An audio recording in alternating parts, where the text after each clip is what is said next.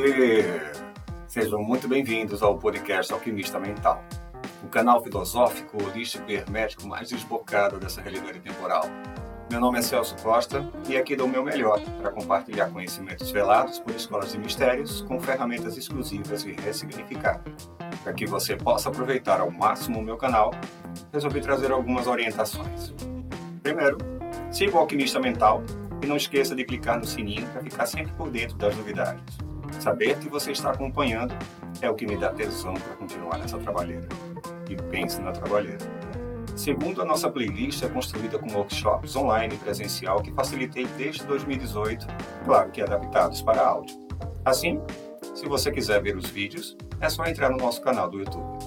Mas é claro que logo menos teremos bate-papos, entrevistas e muito mais informações exclusivas, gravadas ou ao vivo, que rolarão no formato podcast com a qualidade que você merece.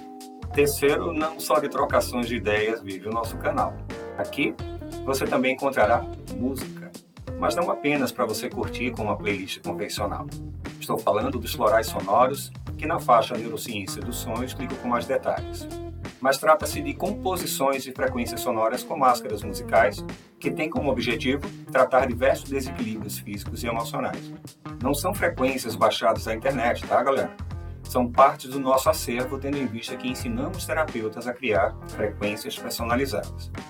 Para que os florais sonoros funcionem de fato, usem fones de ouvidos respeitando o lado correto deles. Cada lado tem frequências diferentes. E para que a reprogramação neural se instale gerando o resultado objetivado, é necessário escutar de sete a quinze dias consecutivos. Se puder escutar ao acordar e antes de dormir, melhor ainda. É assim que eu oriento meus clientes e alunos. Sim, toda semana teremos conteúdos para terapeutas e buscadores, além de novos florais sonoros para te ajudar nessa jornada de viver a cada dia a sua melhor versão. Por enquanto é isso. Espero que se divirtam e escolham escutar as partes até o final. Falo isso porque tem algumas que são meio longas e nem sempre é fácil engolir a seco algumas coisinhas abordadas. Na minha opinião, não tem para onde fugir. Entender que não fazemos a menor ideia de quem somos, que não sabemos absolutamente nada, é o primeiro degrau da saída da ignorância essencial. Viver no automatismo é mais fácil, tá? Claro, isso porque nem percebemos que somos marionetes, escravos de uma big sopa de medo altamente lucrativa. É daí que vem a frase, a ignorância é uma bênção. Mas para quem? E saiba desde já que sair do normalismo é correr o risco de ser colocado à margem. Parar de seguir normas pré-definidas é se tornar, literalmente, anormal. Porém, é na margem da realidade de consenso que as grandes mudanças acontecem. E aí, tem coragem?